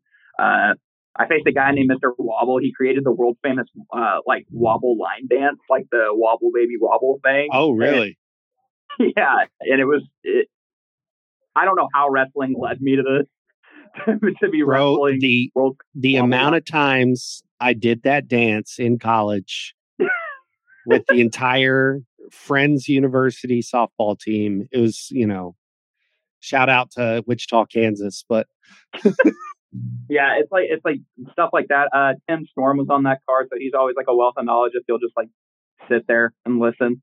Uh, like Shane Taylor was there, so it's like Texas is booming, and they got like indie stars like wrestling on their cards and stuff. So it's like it's good for the local guys because that means they get a shot at wrestling some people that have been way further than any of us have ever been. So Oh, dude, I went to a I went to a uh, indie show, a local indie, while I was down there for WrestleMania, mhm. um, Lucha Brutal, and Yeah. and that was that was one of the most fun I've ever had at an indie show. It was just such a cool uh, atmosphere. It's just outside at a bar, like having fun. Um, saw Culture Shock wrestle there. That was the first time I'd seen them. So Nice. we just saw them at NC, NCWO, uh, Yeah. which you had a great match there with Neo Genesis. Yeah, Um, uh, it, it was his first time having a singles match, and it was my first time wrestling somebody that's never had a singles match. So it was like a really, really fresh experience for the both of us. So, like, Yeah. shout out to Neo for getting it out of the way and getting it done because I know he wrestled again last night and he did better last night. So, I Yeah. mean, if that's the trajectory, keep doing better. I mean, he'll probably listen to this. I'll tag him. Uh, keep Absolutely. crushing it. Absolutely. So, uh, what's next for the spotlight? Oh God, grand scheme signed. like uh, it, it'll be it'll be way out there. Uh, but I mean, I don't really have like a set timetable right now. Like uh, the end goal for me right now, like not it's not like technically an end goal, but the next big main thing I want to do is to probably get signed. But I know the rungs of the ladder that I need to climb before that's even going to be a possibility. So Right.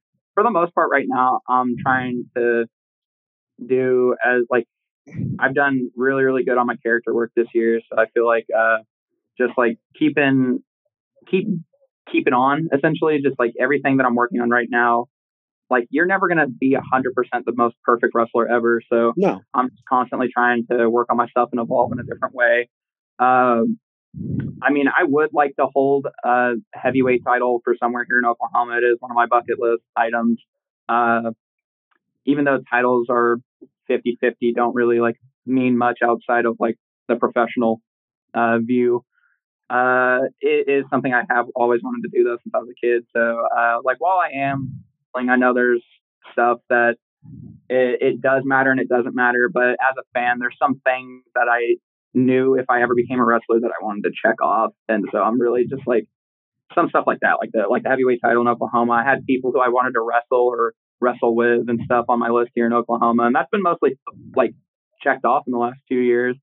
Uh, traveling is my big thing right now. Like uh, I just started going to Texoma, like I said, and that's a really huge opportunity for me. Uh, I really really like that company. They're doing great things down there.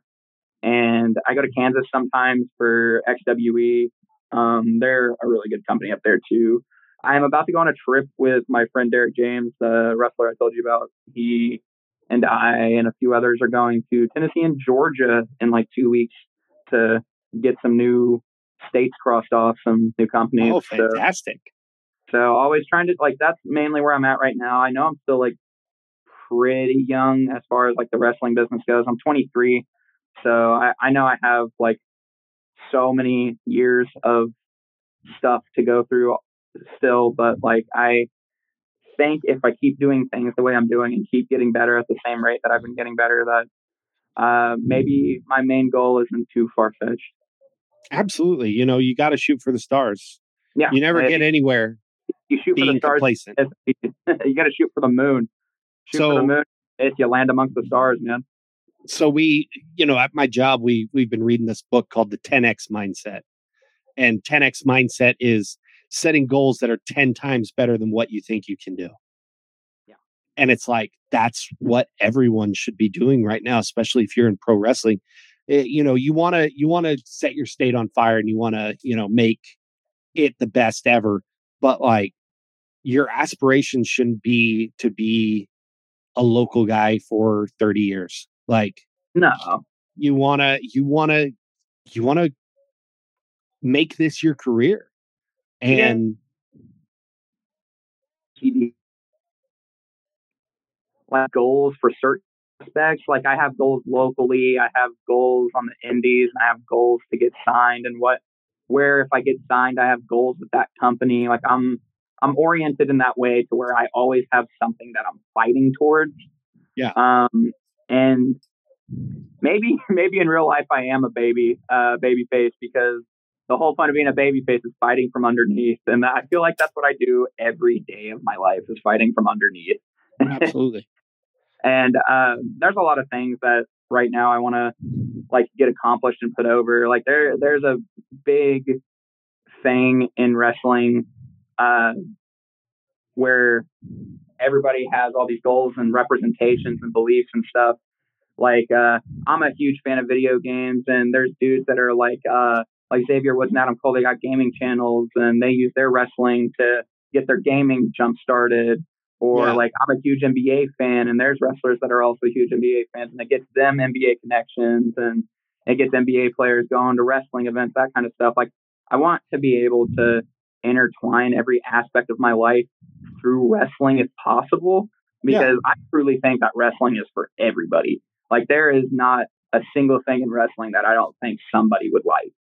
brother you're speaking what we preach every single week on this show wrestling is a subjective art form there's wrestling for everyone out there Yeah, uh, uh, like uh, a lot of wrestling too is about inspiration to the younger kids. I feel like we have a platform, like a really, really high platform, and a lot of our audience is kids until you get to the indies or like New Japan stuff like Right, that. It's a lot of it's a lot of kids that watch the American product, and so when you're thinking about that, you got to think about the kind of message you want to send to them. Like, like we're always trying to tell a story of good versus bad, but I think a lot of dudes take it too far after the bell rings and are still bad guys after the fact. Uh, Right. My my buddy Derek James, he used to not like he, he keeps character all the time. He keeps character all the time, even at the merch table. And uh, I think a little bit of me has rubbed off on him because at my merch table, I I won't be a, like a bad guy. Like I'm trying to sell merch to people. I'm trying to make money off of my job. Right. Uh, so- but he will. But uh, last night at UWO, a kid couldn't afford the sticker because he couldn't get change from concessions, and that man Derek James gave that kid a sticker for free. And I know for a fact a year ago he would have not done that. So I think a little bit of me is rubbing off in some good ways. Uh, something that I've been a little vocal about this year as a part of my life is that I am autistic and I oh wow Stuff. manic depression. So I like to promote that when I can because I think there's a stigma that people like that aren't very functional or Yeah. that they do the things that they set their mind to or that other people do. I just want people to know there is a huge autistic community in wrestling. Like uh, there's a lot of people oh bro um, my stuff isn't so much like learning disability. My little brother, has it way harder than I do. He had like a learning disability and everything. Mine was more so like emotional and socially. Uh, yeah. Like growing up, it was like I always had real bad anxiety about like what people would think about me or like social mm-hmm. situations and like how I came off to people. And it really, really just like messed with my brain. And uh, so I still feel like that's this day, but the whole spotlight gimmick comes from me finding out that information. It's like, wow, I had all of this in the top of my head, like all of this want to be like, the want to have money, the the want to be like Ric Flair and The Miz, not personally, but like what they had, like the the, right. the product that they were selling to me was I am better than who I was yesterday. That's the yeah. kind of thing I got in my head. And I do want to be like that. So like the right. spotlight, it's all about attention. It's all about like people looking at me because if people aren't looking at me, I'm not making money. So that that's that's, right. the, that's the whole inspiration behind it. I just want kids to know essentially that like you can take everything that has hurt you your whole life, anything that has made you scared, and you can turn it into the best thing that has ever happened for you. And that's kind of the message I want to give. I I I love that man. Like that's such a great inspirational story to like put out there. Like there is a huge community with autistic people in pro wrestling. Like we got we got a message on the page today and I went and clicked on the profile and I was like, who who is this guy? I've never seen it. And his literal his bio said, I'm autistic and I like cheers and pro wrestling. I'm like, okay, I like this guy. Like let's go. Yeah. You know, I like, there's always that stigma. Everybody seems to think that you have to be like completely incapacitated to be considered autistic. And that's not like really, it's not, people don't understand the full spectrum of it. It's not just like one set thing, it's a lot of different things. It's like mental stability, learning curves, like emotional and mental like health. It's all in that same realm. And like, it's just all the, all the stuff I had to deal with as a kid didn't make it any uh, better for me. And I had to think about it now as an adult. Uh, just more natural and healthy ways to cope. Because uh, I did go on medication for about like a couple months when I was 16 or 17 when I initially found out. And I think I was 18 actually, but uh, it, it, gave me a time to be like a little more like robot zone. Like it made my, it made all the crying I wanted to do and all the overreacting I wanted to do and all the bad things I thought about people or what they thought about me. It made it all go away for a month or two and it let me figure out my head and I just hope anybody listening can also do that same thing if they're struggling with the same stuff. Like it's so much more than what people put the spotlight on. You know what I mean? Yeah. Like, like it's so much, it's so much broader. Like, uh, uh, I don't know if you know him, Caleb Oxley, Giganto. He wrestles in Tulsa. Yeah. He, he seems just like a big old burly normal dude. He's also autistic, and uh, so I, I like that we have another person in the state like representing that community. Well, like eh, that's something we we preach here is like mental health, you know, taking care of yourself and and you know, being being the best you can be. I'm I have severe anxiety and depression issues to where I'm on medica- medication. You want to know what my number one fear in my life is? Speaking publicly. And you're fighting it head on, buddy and I have a podcast and I am a commentator. Like you're doing a great job. That's what that's the message thank, we're thank trying you. to send, man. Like you yeah, can do like, anything. You can fight and and all you have to do is put whatever your passion is out there and overcome it. Like you are the best you at any moment in your life, and that's all you should strive for. It's just yeah. to be what makes you happy. I get a lot of comments from the other guys, like uh, other wrestlers and stuff, and they're always like, "Why do you use social media so much? Like, why are you posting so much? Like, why why are you always like up to something?" And I'm like, "Bro, that's a part of like some like weird like tick I have. Like, I don't have too much of a social filter anymore uh, yeah. as an adult because when I found out how like upset thinking about what other people thought about me used to make me. I had to completely just hand the filter together. So sometimes yeah. on Facebook, people would be like, why are you just randomly posting about like the NBA or something on your wrestling page? And I'm like, I don't care. I just want people to talk to me, man. like, right. talk to me about the same stuff I like. It's just like, well, do that on your personal page. It's like, man, oh, Lord. whatever. I'm trying to connect with people. Get over it. That's that's crazy. That's eh, eh, I I, I can't stand people that are like put you down for who you are because like, Yeah, I what does it matter to you? Like that's what I ask all the time. That's the first thing I'll ask anybody that has like a problem with anything I do. I'm like, how does this affect you? Like, it doesn't. It doesn't affect your daily life. No. You're letting other people affect your daily life. some people just like to be mad. I think. Well, like I saw a meme and it made perfect sense. It was like bullies never made any sense to me because like, bro, why does me being ugly affect you? Like I'm the one that's ugly. Like I know. like and I'm like, shit, that's that's good. Shit, you can't fix it. Like, mm. Like I, I'm already I, I know I'm not the best looking dude in the world. So like, okay, like cool.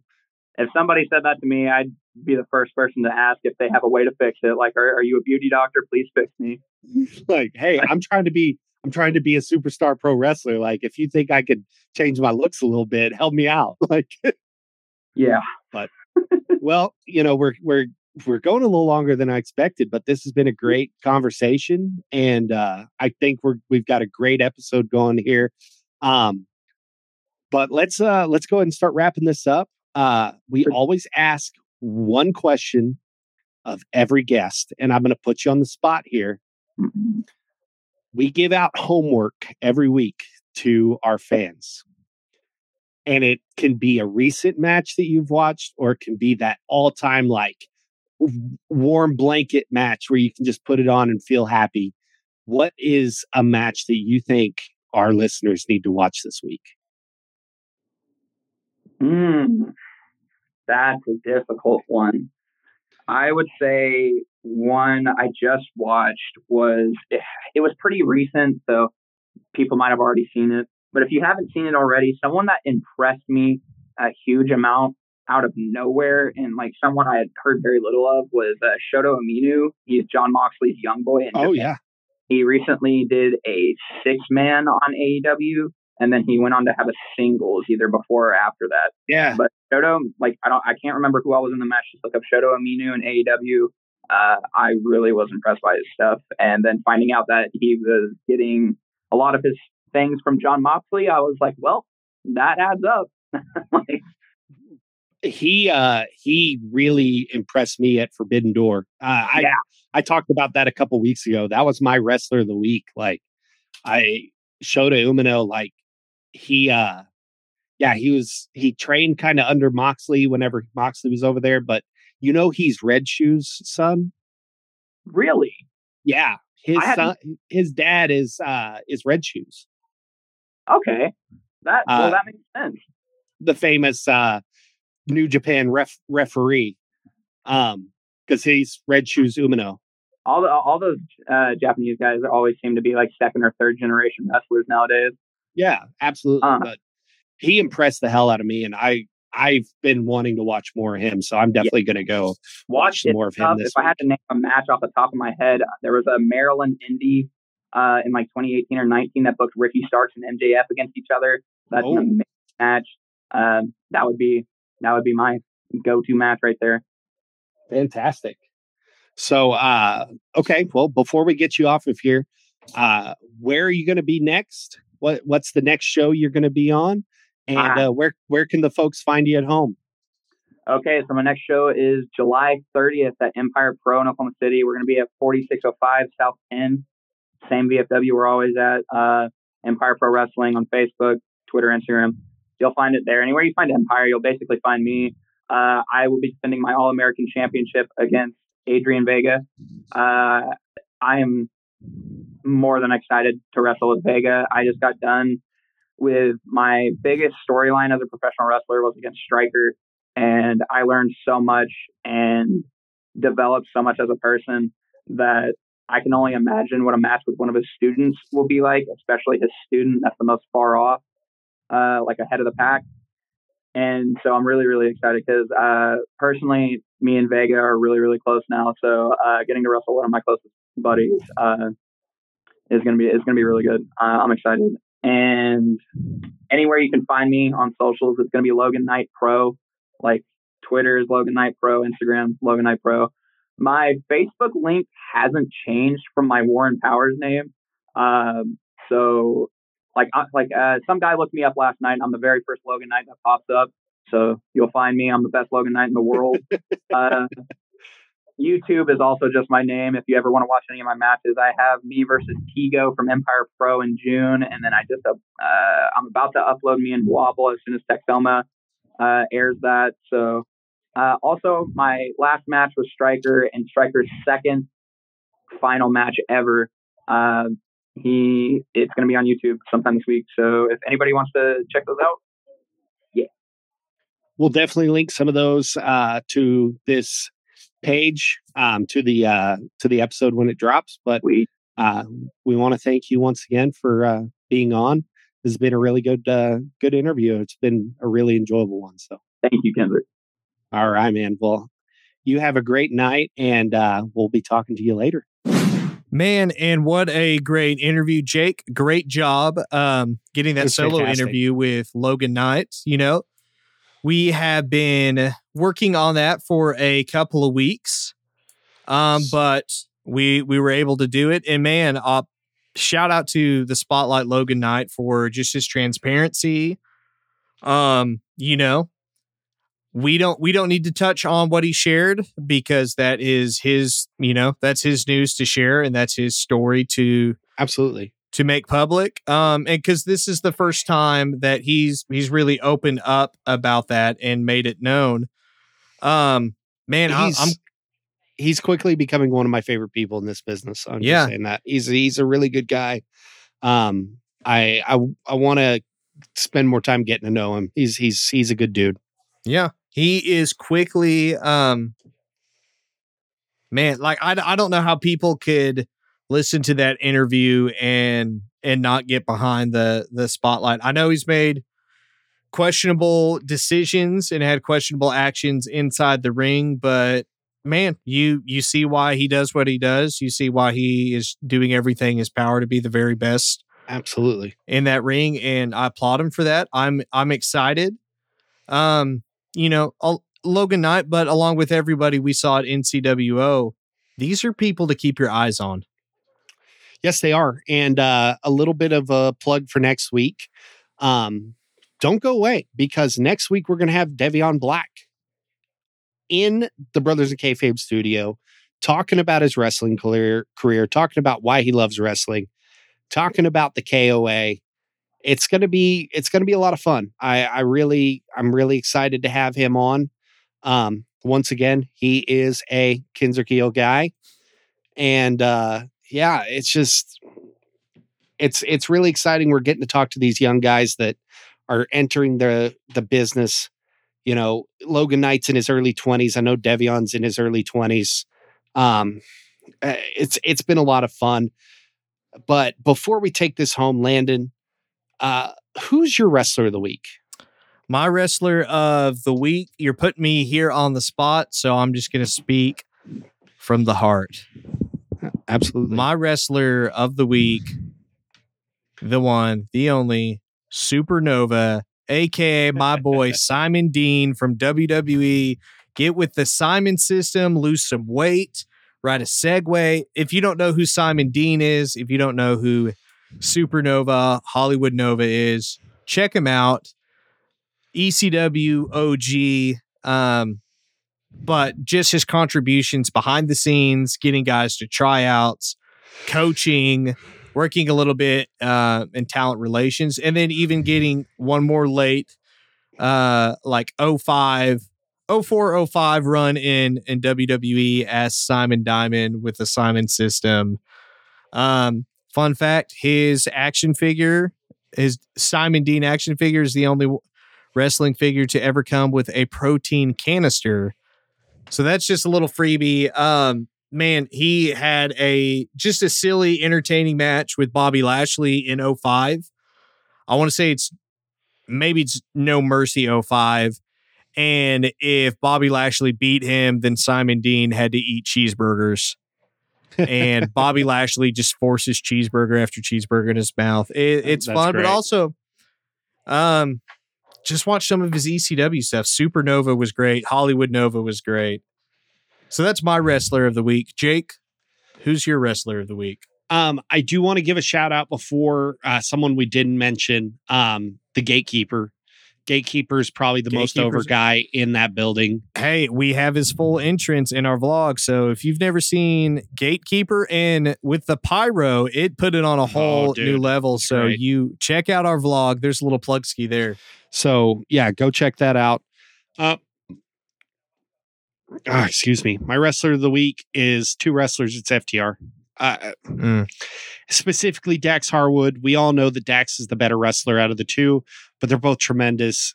They work so well together, and they're stars. Uh, they're absolute stars, and they're. y- Go watch any match, any match that they've ever put on, and you will not, you will not be uh, sad about it. Like Yeah. it's they're so entertaining. So Their takeover Dallas match with American Oh Alphas. my gosh. Chef's kiss. Yeah. I- go watch any of their matches with the Young Bucks. Uh, go watch either Briscoe match. I would prefer you watch both of them, but uh, specifically go watch Super Card of Honor and then Death Before Dishonor. Like, Yeah. tremendous. Uh, they're they're on a whole nother level. So those are my guys. Um, make sure to watch the vlog. Make sure to buy the trading card. You can contact us on Facebook for one of those. Buy a VHS tape too. Buy a VHS tape from Mr. Wrestling. The Mr. Wrestling archives have been opened and uh, they have been put on physical media form. Um, how much are those VHS tapes, Mr. I'll, I'll, I'll listen. If you, if you reach out and you say you heard about them on the podcast and you want one, I will cut you a brother deal. I, I'll just straight up cut you a brother deal. I'll even include because I love physical media, but I understand the convenience of digital media. I'll even give you a digital media copy for your personal collection, for your personal library. Um, man, check out our YouTube channel. Um, subscribe if you're not. We are working on more video content. Um, but also you can see you can see some snippets of some of the BIK mixtape, some of the home video releases as well. Absolutely. And we, you know, we're working on further vlogs, and I'm gonna. I've got some breaking news. If you've stayed with us here to the very end, I've got some breaking news, Jake. What's that? I am working on some. I think since we're closing in on the end of season four, I think some goodies leading us into season five. I think I'm going to do some omnibus episodes of some of some of the best of BIK so far. I know we've done highlights before, but really some compilations of like, hey, here's the best of our ECW talk. Hey, here's the best of our Ring of Honor talk or our AEW talk. Things like that. Here's all of our Terry Funk moments so far. so My favorite news, Terry. Funk match is uh, a loser has to pay Vince McMahon's uh, mistresses off uh, and cannot use credit cards match. loser has to tell Vince about Macho Man and Stephanie. It's my last match. It's my last match. RIP Triple J Jimmy Jackson. We miss you, brother. Um, but yeah, go follow us on uh, Facebook, on Twitter. Um, go find us on YouTube, Brothers of Kayfabe on YouTube. Watch the new vlog. Join us in the Facebook group, and don't forget to rate, review, and subscribe. Landon, let's give it to them. You got to Awesome. give the people what they want. I will. And with everything we've talked about, it warms the cockles of my heart that the future of Oklahoma wrestling is bright. And ladies and gentlemen, that is just too sweet. For life. We will see you guys next week.